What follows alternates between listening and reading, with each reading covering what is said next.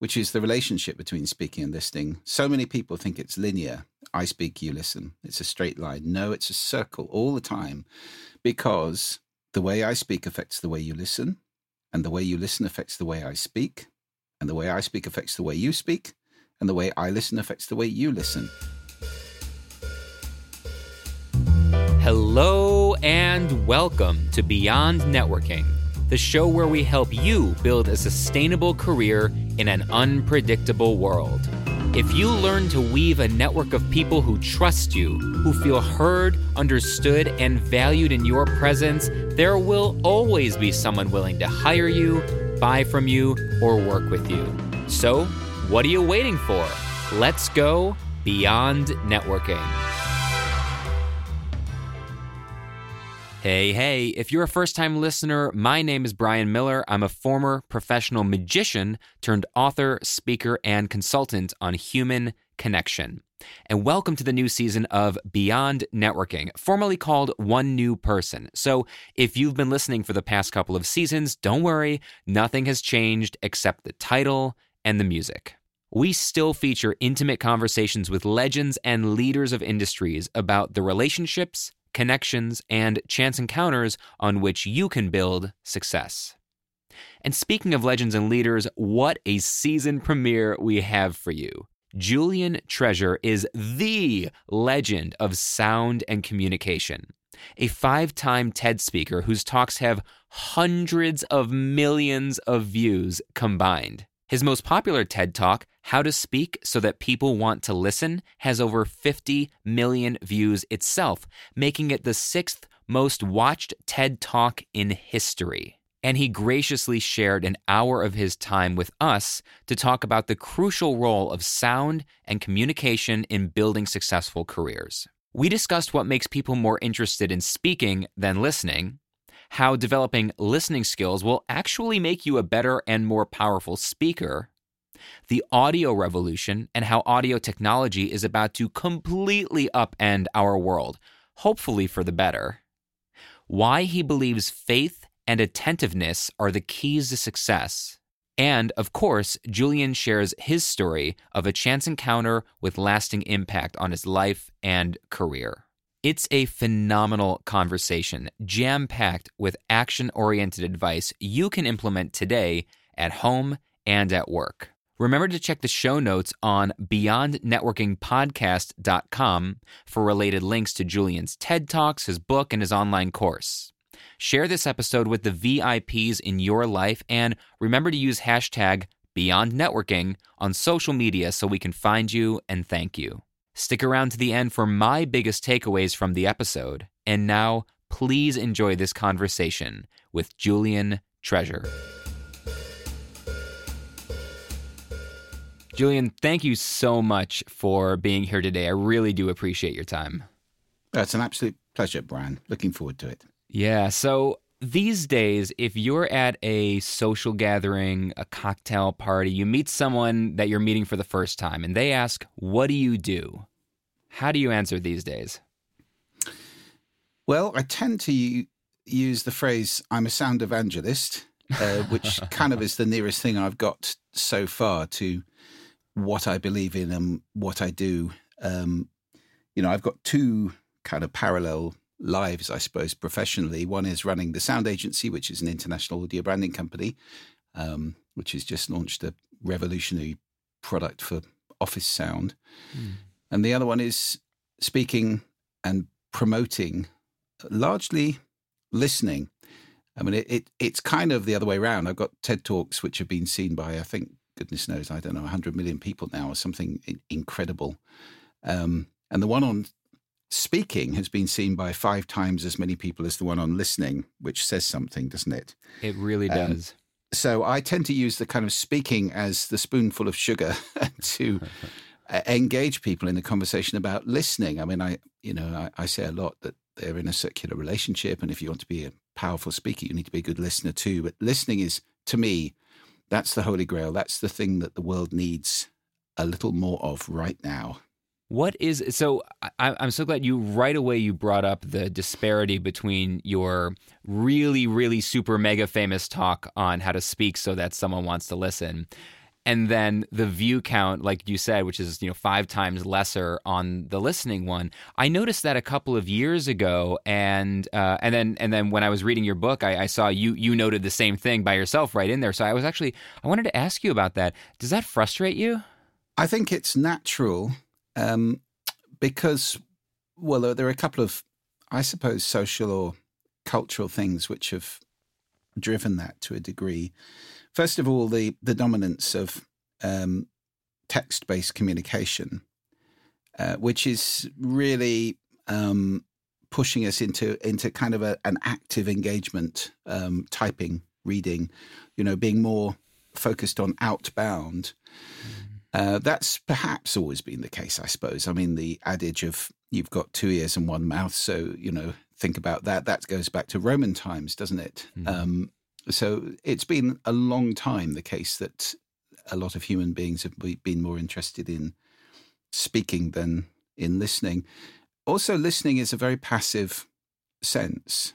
Uh, you certainly need to engage. I mean, it's a skill. Hearing is a passive sense, I should say. Mm-hmm. Um, sound comes inside your head, you know, through the holes in the side of your head, collected by the wonderful pinna, and vibrates a tiny little membrane, which miraculously, to me, decodes everything from Beethoven's Ninth to the soundtrack of Terminator. You know, it's it's amazing. That tiny little, it's three millimeters or something. That's all we have, and it mm. decodes everything.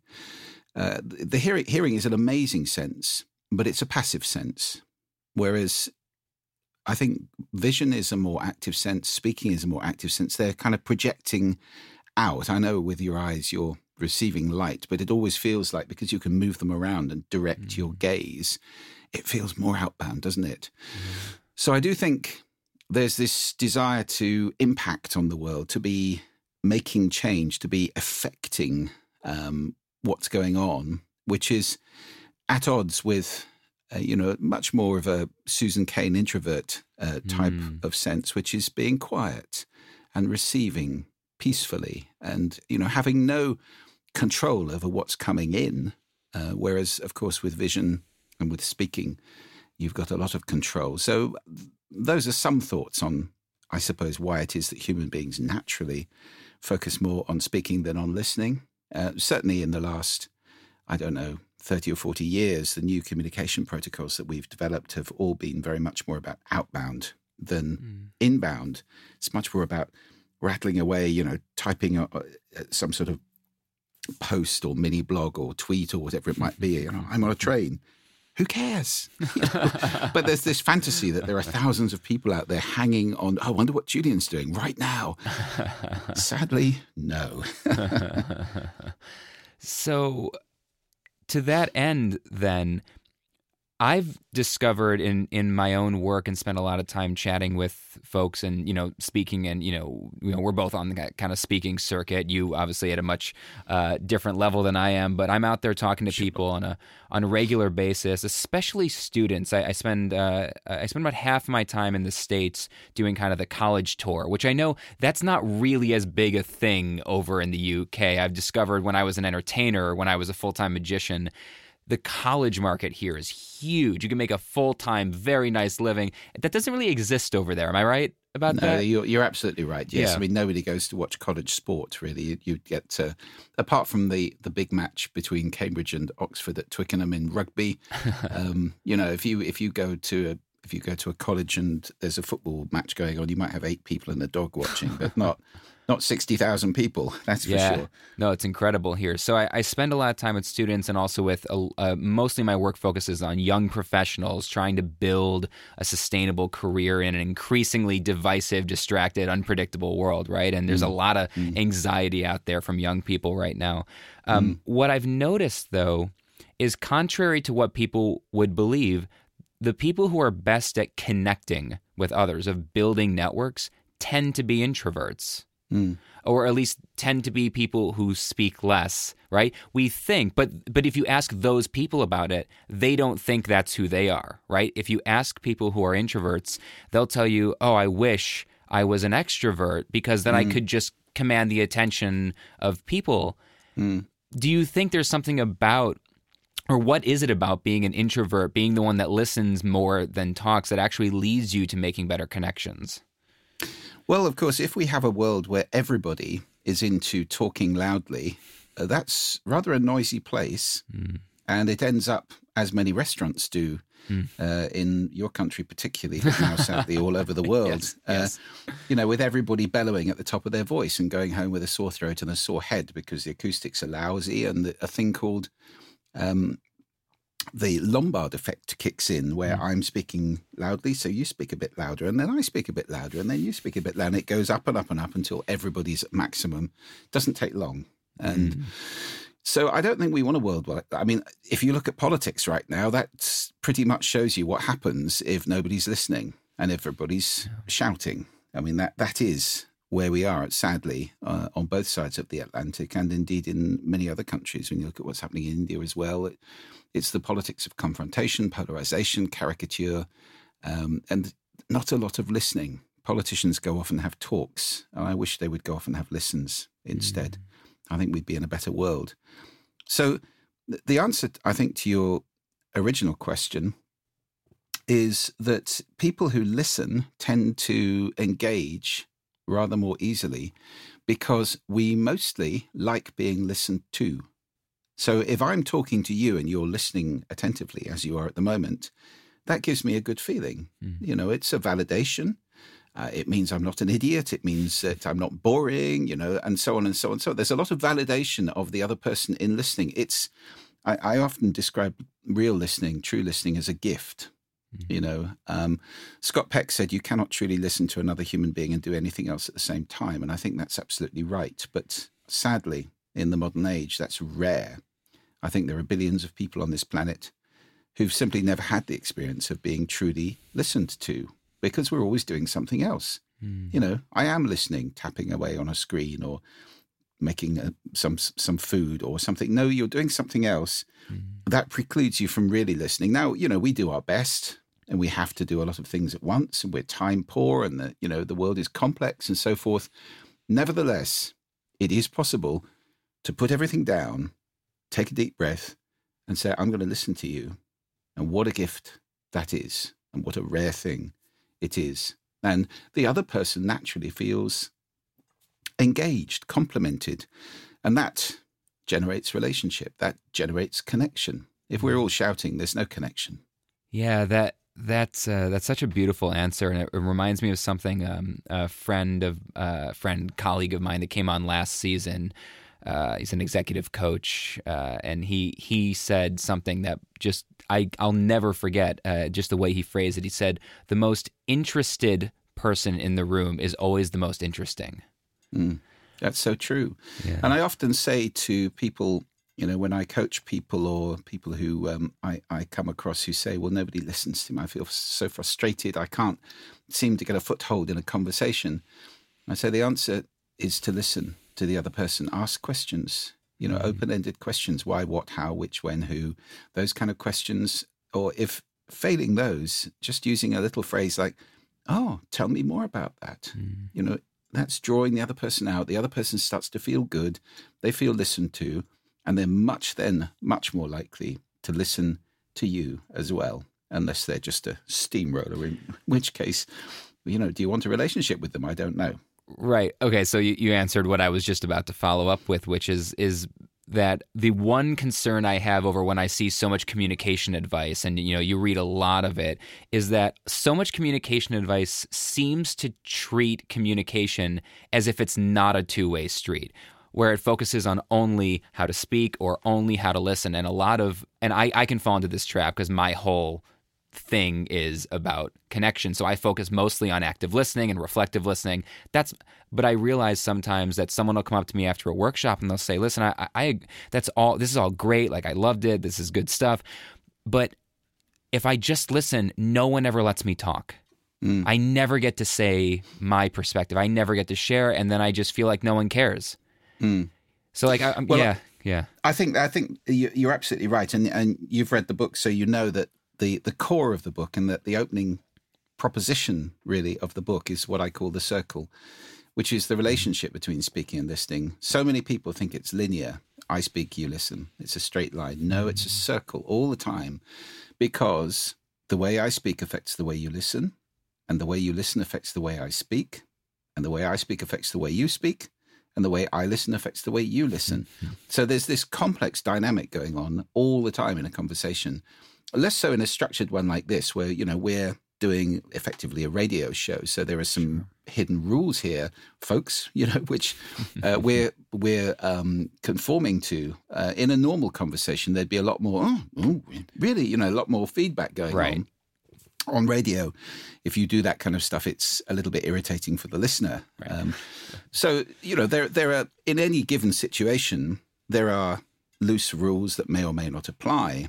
Um, and it was interesting actually. A while back, I did a BBC Radio 4 documentary called The Curse of Open Plan. And I was talking with Professor Jeremy Myerson, who's an expert on offices and how they've developed, how the office environment's developed. We were in the BBC looking at their open plan environment, which drives many of them mad. They can't, you know, they're journalists, they're trying to write. And there's somebody behind them talking about their great night out last night. We have no earlids. We are programmed to decode language. We can't understand two people talking at the same time. And that includes the person behind you and your head when you're trying to listen to the little voice you need to listen to when you're trying to write something. So it's it's massively damaging for productivity. And Jeremy reflected uh, very interestingly. He said, "You know what? This is like the Wild West. There are no rules that we've established in open plan. You know, when you're at home, the postman doesn't come striding into your living room and dump the the post on the middle in the middle of the floor, but in the open plan office, that's what happens. There's no kind of boundaries. There's no way of signaling a little flag that says, I'm really busy, please don't talk around me, or a hat you could wear, or something. There's no signal like that. So people don't conform to any rules, and it is like the Wild West. Nevertheless, uh, in, in many situations, we are aware of the rules. They vary from culture to culture, society to society, family to family. Um, you know, you go to Italy, and the rule is everybody talks at the same time around the dinner family. table. yeah. yeah. I mean, I you know I love it, but the volume level is intense, and they seem to be able to single out one person. I think that gets harder as you get older with the cocktail effect. I mean, I find it very difficult in a noisy room now uh, to isolate one person, but nevertheless, that's a very different environment from perhaps a Northern Europe uh, dining room, which would be a much quieter place. I just came back from Finland, where people are very, very quiet indeed, generally. Uh, so it is cultural. Um, nevertheless, I think you know if if you're in doubt and if you can't get a toehold in a conversation, you know people just won't listen. Drawing them out is a good thing. And the other tip I would give on this, which I think is very powerful and I'm, I'm a great fan of, is is little contracts. So, Brian, Yeah. do you have five minutes? I really need to talk to you. I do. Well, thank you. So then I have a contract with you. Uh, you've just committed to listen to me for five minutes. Great. How many times do we just pile straight in? And we don't know if the person's just had terrible news or uh, is wondering what they're going to buy for lunch or, Yeah. you know, uh, is upset because they've just had an argument with somebody or Yeah. has a tremendously important thing they've got to do in three minutes uh, and they haven't got time to listen right now. So that contract is a really effective way, uh, particularly for somebody who's a little bit shy or uh, whatever. Do you have five minutes? I really need to talk to you. And that's, you know, it's hard to turn that down if you really have got five minutes. And then by making that contract, you've actually bought five minutes of listening, which is very, very valuable thing. That's fantastic. I, I I love that. That's such a good technique, and especially because the the, the point you made there about I, I'll do this by accident uh, to to my wife a lot. I'm a much more classic extrovert. She's a much more classic introvert, uh, which is side note on the Italian family. Half of my family is 100% Italian, and the fir- and she is uh, my my wife. When we were dating, and the first time she met my family, she is um, uh, Irish, Irish Catholic. Came from a relatively proper kind of a quieter family, and the first time she ever went to Long Island in New York to visit my family. She just had the, her eyes were just wide at the dinner table with the cacophony of, and then when we left that that trip, she said, "Now I understand." like that. Yeah, you were probably being quite toned down with her. yeah, you know, and and she just had a moment where she actually understood mm. really intuitively for the first time that when I when I was interrupting her, which I never viewed as interrupting. We had this, we had this, that was the only fight we ever had early in our dating, which is she said, you, interrupt me. And it makes me feel like you think what you have to say is more important than what I have to say. And I remember saying, no, no, no, I, I'm not interrupting you. I just, you said something that got me really excited. And I wanted to share that with you. Once she met my family and she saw everybody just screams over each other the whole day. The only mm. way to get your word in is to just scream over that person. Mm. It, it, it's amazing how just a little shift in perspective can actually change. And so I agreed to her early in our relationship that I would do my best to let her get all the way through her thought because she viewed it as rude and it doesn't matter how I view it, right? She viewed mm-hmm. it as rude. And she also agreed to give me a little bit of a break when I accidentally did that because she knew it wasn't coming from malintent. So I think that That's so good. And yeah. and you, you know that that hits on a couple of things I talk about a lot with listening. First of all, that you always speak into a listening. Mm. And whether you're a professional speaker like you are and like I am, um, or whether you're talking one to one at your family or at work or wherever it may be, you always, always speak into a listening.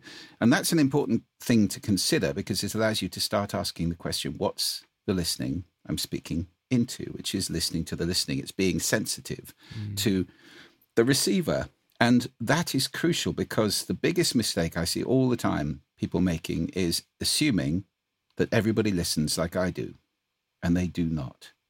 Because we listen through this set of filters that I talked about in, in my third TED talk, the one on conscious listening, the the culture you're born into, the language you speak. So we just talked about, you know, the Italian culture, and that is a different form of listening from, for example, Far East countries, where if somebody elderly speaks, it would be crashingly rude to talk over them and interrupt them because of the respect that there is for older, wiser people, um, and you know the, the the way that whole thing works there. So it's very important to be sensitive to those things the culture, the language, your values, attitudes, beliefs, the things that you accrete along the way from your parents originally, and then perhaps from friends, role models, teachers, whoever it might be. You choose some, you throw away others. I've chosen different ones and I've thrown away different ones, probably. There may be many similarities, but they will not be identical. And then in any given situation, you may have intentions, expectations, you may have emotions going on, assumptions about how the world works and what people think about me, and so forth. So there's all these things which create your listening. And everybody you speak to has got that going on too. So there's a couple of really important things that come with this I think, transformational realization. The first is if I become conscious of my filters, I can start playing with them, using them as control surfaces, mm. uh, changing my listening position, which is one of the exercises I really love. And if I'm conscious of other people's filters, then I can speak much more accurately into their listening, whether it's one person or, you know, 5,000 people, there's a listening there and simply by asking yourself the question, what's the listening I'm speaking into? You can sense it. You can sense it. I mean, you know that on a stage. I know that on a stage. I can mm. sense the the listening I'm speaking. Is it just after lunch? They're a bit tired. you know, the blood's all gone to their gut. Is it the end of the day? Am I the only thing in between them and the bar or going home? Is it first thing in the morning? Do they need waking up? You know, you have to be sensitive to these things. Is it an older audience? Younger? What are the cultural references here? Mm. What are their problems? What are they really here for? What are they hoping for? How can I give a gift that's got some meaning to them? And all of these questions can apply in, in one-to-one conversation just as much. Easier one-to-one because we're seeing the other person right in front of us a lot of the time, and there are cues, there are visual cues which we all know how to pick up. You know, um, whether it's little facial expressions or body language or pheromones or whatever mm. it might be, uh, we're picking stuff up all the time, which gives us cues back. Um, so, speaking into the listening is a really, really fundamental part of getting people to listen to you. And I think many, many of the people who have the problem of not being listened to it's largely because they don't ask that question what's the listening i'm speaking into? Do they have the time? Are they interested in this? What will they be interested in? What's what's driving them? You know how can i make this conversation valuable to them? There's such powerful questions to be able to ask yourself. And i, I think you're right. I, I i I feel like sometimes I underestimate that I got to learn this stuff intuitively as a stage performer, as a magician from from very young. You know, I, I was doing magic professionally at 16, and so I've had this mm. long kind of my age betrays the amount of years I've been on stages, right? And so sometimes when I'm trying to teach this stuff, it just feels so intuitive because you mm. know, as a, when you're on a stage, you can, like you said, you can just feel that there's a different way the audience is listening than than they were even 30 minutes ago or will be an hour from now. Um, even if you're giving the same talk three days in a row to three different audiences, it, it's mm. just such a different feeling. Uh, could have been something in the news that morning. Could have just been whoever just spoke right before you. Maybe they, you know, were excellent, or maybe they were terrible, and that that both of those things can affect how they're how they're listening to you. Oh, big time! Or they really piss off the audience. In oh, which yeah. case, you come on to a bunch of really angry people. I mean, that all of those things you and I have probably had to deal with over the years. Yeah. Um, and you know, people often say to me, I, I, am going on after you. I'm feeling so nervous. And I said, don't worry about it. You know, just because I've got TED Talks and I, I you know, I'm all right at this, it does not affect what you're going to do yourself. You need to be yourself. You know, it's, uh, I talk about the hail of speaking in power honesty, authenticity, integrity, and love. And the authenticity is really important, being yourself. So even if somebody's come on and done, you know, a brilliant, like if I came on after you, you do a you'd do a brilliant magic show. Be, they'd be laughing, they'd be engaged, they, you know, all that stuff. They'd be whooping and hollering. I'm sure there'd be interaction with the audience, and I would stride on stage, a relatively reserved English person, hmm. with a very different vibe altogether. Uh, well, I need to acknowledge where they're coming from mm-hmm. and I need to make an adjustment with them so that they know that they're now into a different scene here. And, and as long as I'm conscious and I'm working on it and I, I don't ignore it, it will work fine. I know it does because it has many, many times and that that's that circle that we were talking about earlier right? Where you, mm. you, we were talking about just now speaking into the listening and then you're drawing that circle there where you're saying well because i'm i know that i'm speaking into a different sort of listening i need to speak now to make an adjustment so their listening adjusts to how i'm going to speak. And that right? That's that circle you're talking about. Yeah absolutely. And uh, i mean if you're as long as you're conscious and you're asking the questions of yourself all the time. And the other big thing to remember, of course, is that you're there to give a gift. I mean, it's not about you anyway. That's uh, that's always the case, whether it's again a one-to-one conversation yeah. or uh, you're standing on stage in front of thousands of people. It's not about getting approbation, getting affirmation, right. being loved, respected, admired, and all that stuff. It's about giving a gift. It's about what can you give to the other person. So that's where those questions of what do they need, what's of value, and so forth.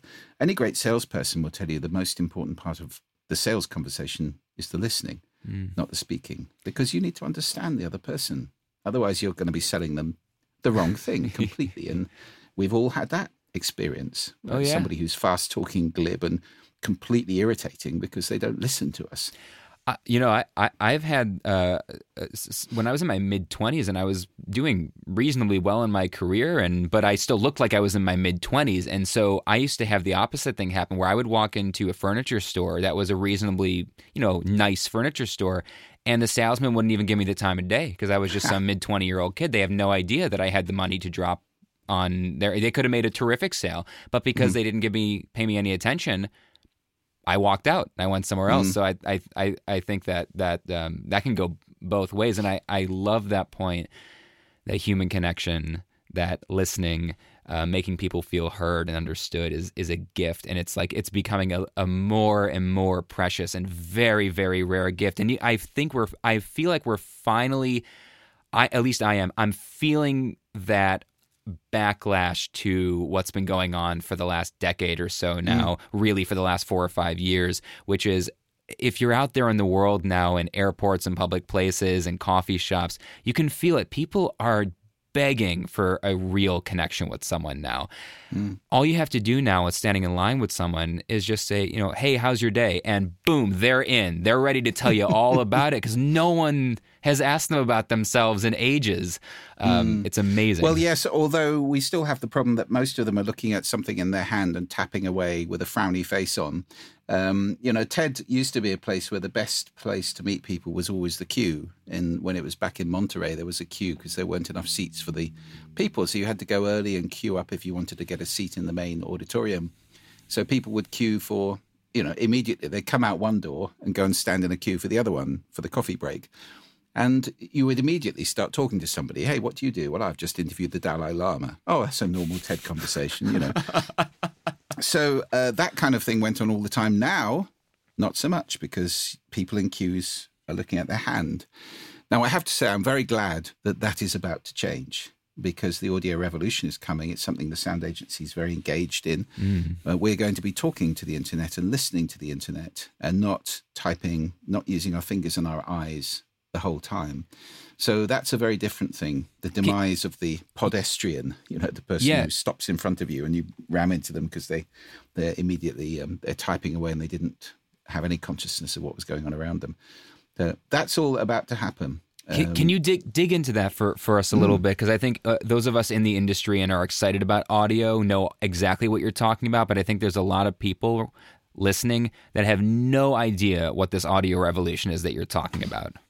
Well, it's upon us, really. I, I just did a talk in Helsinki to the radio industry there, talking about exactly this.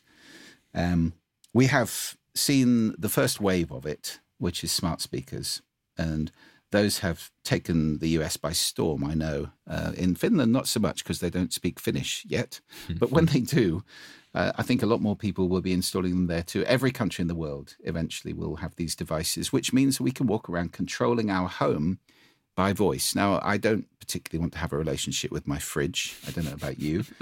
um, and what is going to happen is, uh, first of all, these devices around us uh, will become smarter and smarter. And secondly, there'll be an intelligent agent which will arise. Um, something like Super Siri or, uh, you know, something that's actually able to hold a conversation with you and ultimately art- artificially intelligent. So instead of having, I don't know how many apps you've got on your phone, but I have like 200 apps on my phone. Too or many. Something like that. Yeah, too many. 200 too many. And um, how much time do we spend filling in our credit card details, our passwords, our address, our date of birth every time we want to do something? Well, it won't be like that in the future. I will simply say, Fred, or whatever the name of my intelligent agent is, uh, I need to go to Brazil next week. Could you check flights on Wednesday, coming back Sunday? And by the way, could you see if that room I stayed in last time at that hotel is still available? And if so, just hold it for me. And Fred will go off and do all of the passwords and date of birth and credit card numbers and so on. Apps, no. Uh, simple conversation with something that will become a friend, a bit like Jarvis in Iron Man. You know, I mean, that seems like science fiction. It is right now, but it's not going to be in a few years. And we'll be talking to it as we move around as well, because ultimately it'll be wearable, something in your ear, and then it'll move to a bone implant in your skull, which works through bone conduction. It'll be able to hear you perfectly well and speak to you perfectly well. So uh, we will all have those. I, sh- I think in my lifetime that will all be happening. So it's going to change a great deal. We will be speaking through a gatekeeper, and for the marketing industry, that's massive. How are they going to get through that gatekeeper? and who's going to own it? Is the other really interesting question. Will it be Google, Apple, Amazon, Microsoft? Who? I don't know. Uh, it's going to be really interesting to uh, watch what happens in this. But the good news is well, two things really. One, our eyes and our fingers are liberated. Now, I'm not anti text. Writing is wonderful. It's caused some of the great revolutions in the world. Publishing things, you know, you can't communicate with a million people so easily by speaking to them. You can certainly do that by writing. However, it has, since it's only 4,000 years old and speaking's, you know, like 160,000 years old or something, um, I think writing has really dominated uh, out of all proportion over the last 40 years. So we get liberated. We can walk around looking at things and using our hands for other things than typing, uh, which is all to the good. And the second great thing is that we will rediscover the art of speaking and listening because it will become again, as it was for hundreds of thousands of years, or certainly a long time, the most natural way for us to communicate. Right. And that's with machines just as much as with people. It's fantastic. I I I am very excited for that revolution to come. I know there's a lot of people that get very nervous, very anxious, and uh, I find myself repeating recently as when I chat with people and I talk about getting excited over self-driving cars, and you get a lot of pushback. Oh no, that's going to be terrible. It's going to be the worst. And I find myself repeating kind of Elon Musk's mantra on that, which is, well, there was a time when you know elevators were all human driven and then there was a while there where everybody was nervous. Nobody wanted to set foot in an automatic elevator. Now you would never trust a human being with your elevator. Uh, mm. so I, i'm very excited. Although you brought up that that was a really interesting point we don't need to dig into here. It's not really relevant but I, I had not considered the fact that that technology will be owned by some corporation and you're going to have to mm. decide do you want do you want google to own the space inside your head? You know that mm. that's real that's that's really interesting. Um, yes and how personalized recognizable will it be? I mean, there are great possibilities when you think about lonely people are living on their own and mm. suddenly able to have a real conversation with something that's very human and caring and pleasant and, you know, so forth. That is going to help a great deal in many ways. Uh, lots of good things will happen. On the other hand, the data, yeah. who owns it?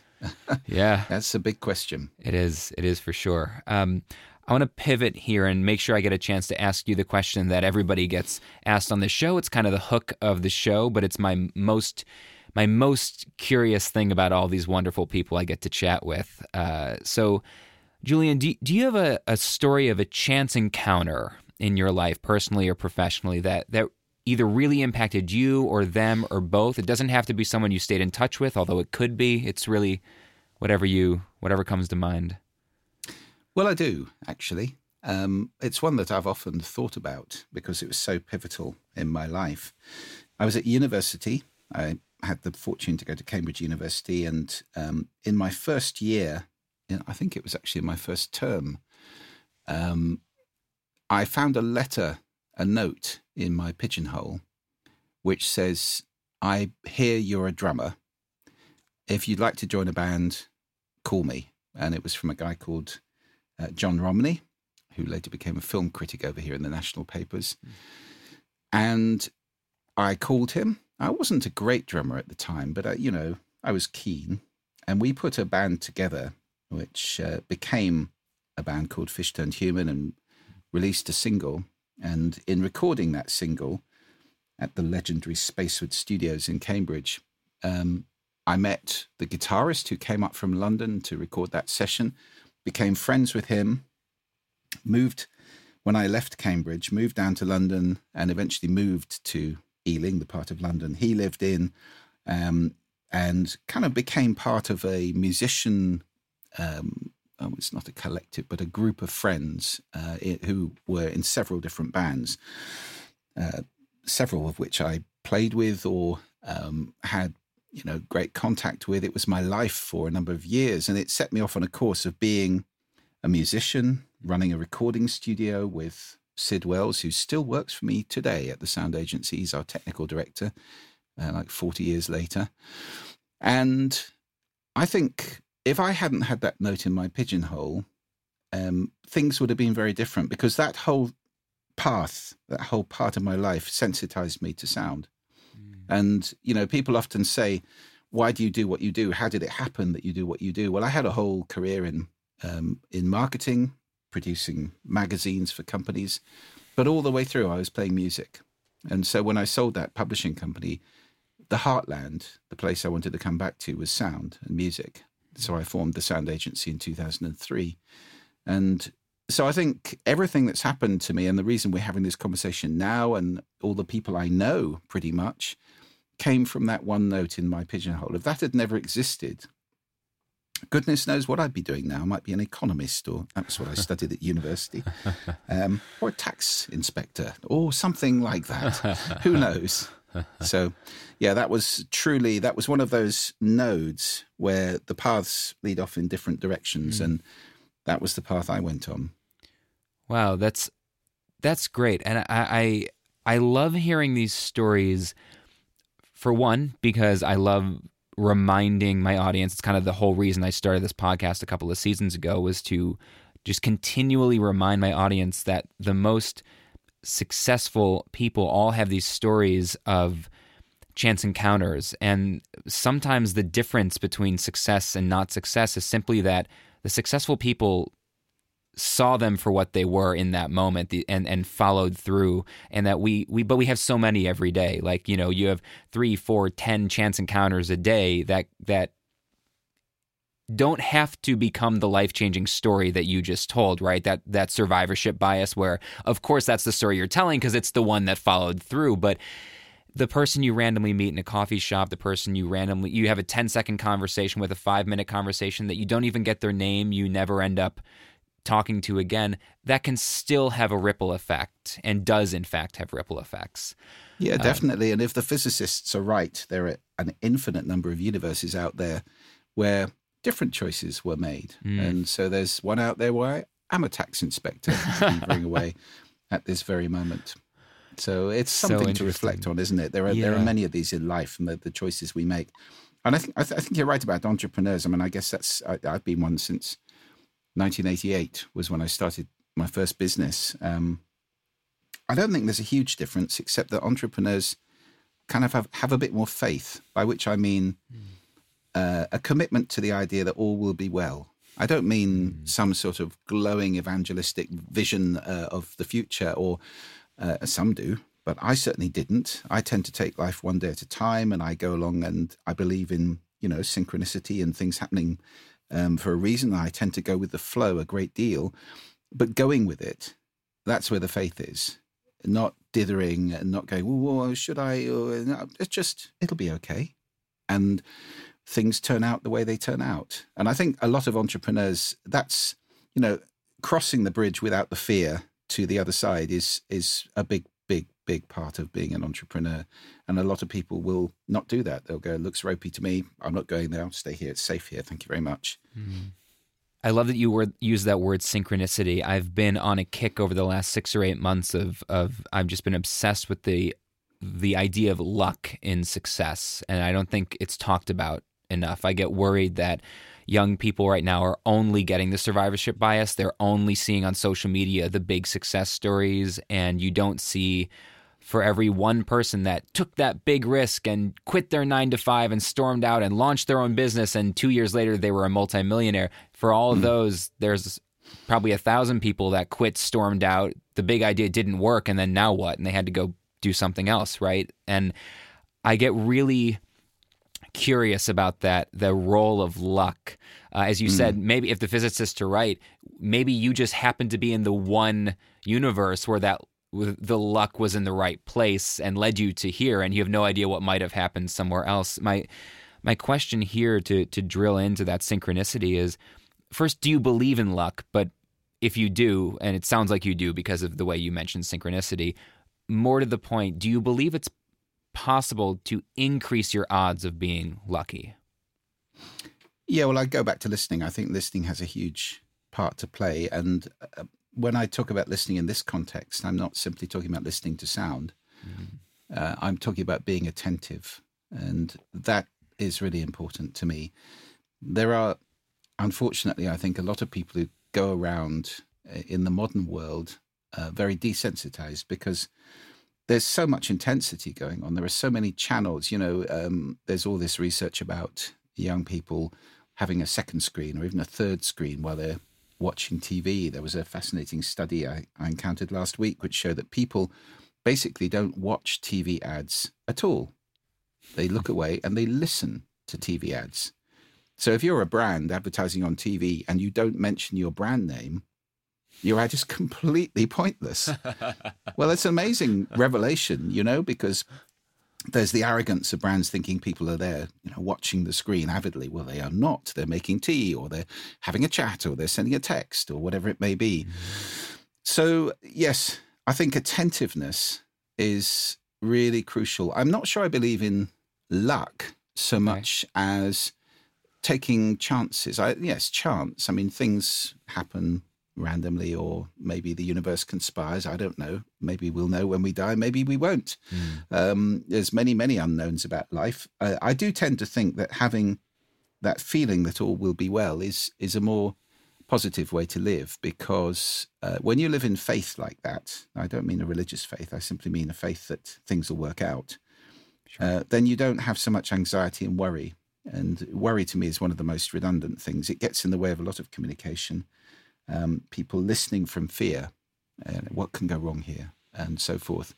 Uh, that's not a great listening position. A listening position of faith, uh, all will be well. We cross one bridge at a time. Let's just do this thing. And then what will happen will happen and it'll be fine. That's uh, a much more measured and relaxing and positive way to go through life than the fear based approach. So, attentiveness and faith, I think those are two big legs of um, being able to seize chances and take advantage of things that turn up. Uh, if you don't spot them, you'll miss them. And if you spot them and you're frightened of them, you'll miss them. Mm. Oh, it's so powerful. Um, thank you for that that really considered answer. I, I have a lot to think about there. Uh, before we wrap up, before I ask you a final question, I want to give you a chance to to chat about your new course, which uh, you're you have a you have an online course now, right? Mm. Uh, your your book is wonderful. We'll have that in the show notes. The book is How to Be Heard, right? Uh, yes. It's it's really excellent. It's uh, and just just for the listener, there's a lot of communication books that are very good in terms of their research, but they tend to be very dense and very difficult to read. Um, if you're not already interested in the subject, like like I am, if you're just looking to get some some actual use out of it, uh, your your book has the research, but it's not dense. It's really easy to read, and I mean that in the best possible way. It's it's easy to read and then immediately implement into your personal and professional life. So definitely go to the show notes um, and check out uh, how to be heard. But you have a new online course which has probably, I would imagine, a lot even more to it than you would get from a book or certainly from a 10 minute TED talk. So what what's the course about? and What do we get from it? Yeah, well it came out of the TED talk uh, on speaking which is called uh, how to speak so that people want to listen. So I named the course the same thing.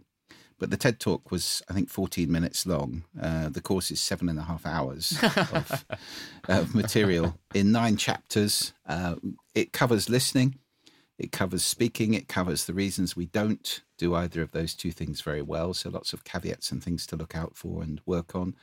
It's full of exercises, and it's basically everything I've learned over the years about communication skills.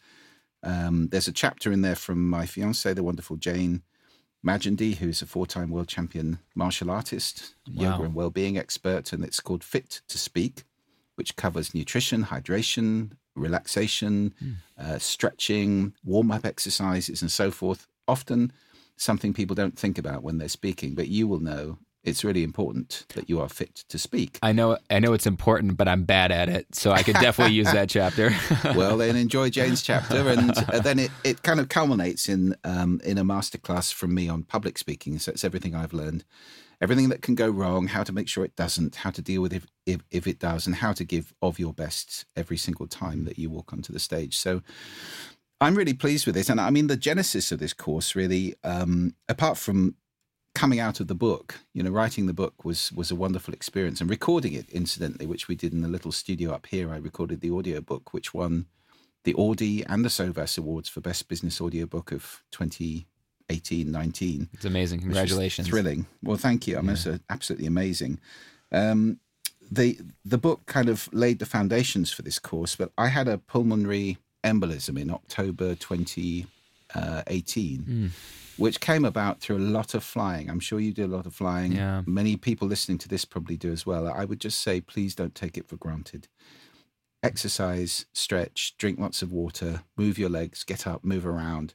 Make sure that you're looking after yourself because I took it for granted. The result was a DVT, and that went straight through to my lung. And in order to get to the lung, it goes through the heart, and that's where you can die. That's where a mm. pulmonary embolism can actually kill you. Um, so that was a showstopper, really. I had to reassess do I want to go on traveling to this degree? I'm very passionate about getting communication skills out there. Listening, you know, is, as I said, the key, but the speaking, the, all of the teaching about speaking is the spoonful of sugar. That's the thing that will um, make people want to uh, take this course, I hope. Um, so I thought, okay, the way to do this, the way to get the the knowledge out there to as many people as possible without stepping onto quite as many aeroplanes is to put it online, to mm. put it out there. So uh, we've got it up on a website, speaklistenbe.com, and um, I hope many people um, check it out and enjoy it. The, the best access for it actually is probably to go to juliantreasure.com and then put your email address in, and you'll get five free listening exercises, little videos from me. And then uh, you'll get the opportunity to download the first chapter of the course and see if you like it. So terrific. That's probably the easiest way to do it. But I'm very proud of it, and and you know I'm excited to have it out there, um, and hopefully spreading lots of ripples of mm-hmm. listening in a world that sorely needs listening and good speaking too. Fantastic. Well, we will definitely make sure that that's in the show notes, and I hope. Uh, I think this sounds like something obviously professionals, but I think especially if you're if you're just getting out of college or doing grad school, just at the beginning of your career, that sounds like exactly the kind of thing that is desperately needed right now, especially as young people are looking into, as I mentioned, an increasingly unpredictable uh, world and economy and workforce and automation is taking over and all these sorts of things. So to to uh, kind of ping off that point into the final question um, for those people, the young professionals, the young adults uh, looking to build that sustainable career you've given so much advice here, so this may be something of a redundant question, but if you had you know 30 seconds to speak to someone like that and give them a piece of advice or a minute whatever to speak to them and give them one piece of advice on how to build a meaningful career a sustainable career in the world that we're heading into right now what would you tell them well, definitely listening would be at the top of the list. And I think a, a quality of attention, which is invaluable now, is curiosity curiosity with compassion, really. I mean, the, the combination of arrogance and uh, a kind of numbness uh, or distraction, arrogance and distraction is a terrible combination. And it's unfortunately a very common one now. Uh, whereas I think if you can be fully present and listening and curious, which is a, it's a humble way to be. You know, I, I want to learn. I'm not perfect. I have a lot to learn what could I learn in this conversation, in this book, in this exercise, in this environment, in this company, so forth. If you're soaking it up and curious in that way, I think you've got a great chance of being on a fast track. Um, whereas a lot of people who are sitting there thinking they know it all um, and sending in, in texts and, and so forth and broadcasting their genius to the world, that's not really going to be a long term strategy for success. What a great way to end, Julian. I, I I can't thank you enough for for your time. And just on a personal note, this has been a, an especially thrilling hour for me. I've been such a fan for so oh, long. You, I've just thank you watched your talks and enjoyed your your work over and over and over again. Um, so thank you for this. I really appreciate it. Well, it's been a huge pleasure for me. I've really enjoyed the conversation, and uh, maybe we'll meet on a stage somewhere, somehow. I hope so.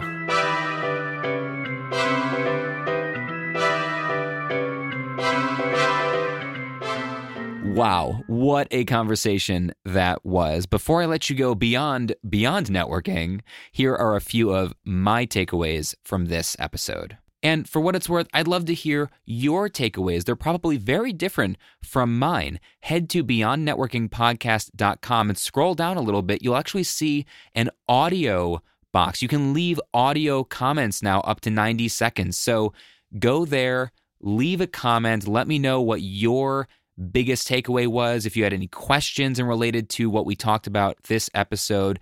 Uh, and, and then in future episodes, I will actually be able to play your audio comments and questions and respond to them, uh, which is just really, really cool. Okay, here are my takeaways from this episode. First, communication isn't linear, it's a circle. How you speak affects how someone listens. How you listen affects how someone speaks, etc. We must stay engaged and vigilant in order to have effective communication in service of connection. Second, speak into the listening. I loved that phrase. This is an extension of something you've heard me say many, many times meet people where they're at. If you want to make an impact with your speech, ask yourself how is this person, this group, or this audience listening right now? What's going on in their head? And then you can adapt your tone, your rhythm, even your language to communicate in a way that works for them. And finally, if you want to build success in an unpredictable world, adopt the mindset of curiosity plus compassion. What does that mean? In any given situation, assume you don't know and don't understand. That leads to asking meaningful questions and truly listening to the answers. This mindset will draw people to you, which is precisely how you build a network of people who trust you. And trust is the foundation of sustainable careers. If you enjoyed and found value in this episode, there are a handful of ways you can support the podcast, which are all free. First, you can subscribe via Apple Podcasts, Google Podcasts, Spotify, or anywhere that you listen to podcasts. Second, you can share an episode with the important people in your life friends, family, loved ones, colleagues, coworkers, bosses, employees. And if you share on social media, use the hashtag Beyond Networking so we can find you, thank you, and continue to build this wonderful community. You can always leave a rating, a comment, a review on Apple Podcasts. That means the world to us. And it actually makes a big difference when someone is looking for a new podcast to listen to when they see that there's support behind it. And finally, you can jump on the email list. Just head to beyondnetworkingpodcast.com. There, toss your email into the box, and you will get for free, always no ads, no sponsors, no paywalls, no nothing. You will get an email every time a new episode drops so you don't have to keep checking your podcast app. Plus, you'll get community exclusive bonus features rolling out over the course of this year. One of them in particular is a private community online just for us to support each other on our mission to go beyond networking and build those sustainable careers. Definitely check the show notes to this episode for all of the related links from Julian, uh, his TED Talks, his online course, his book. That said, my name is Brian Miller. This is Beyond Networking, and we'll see you next time.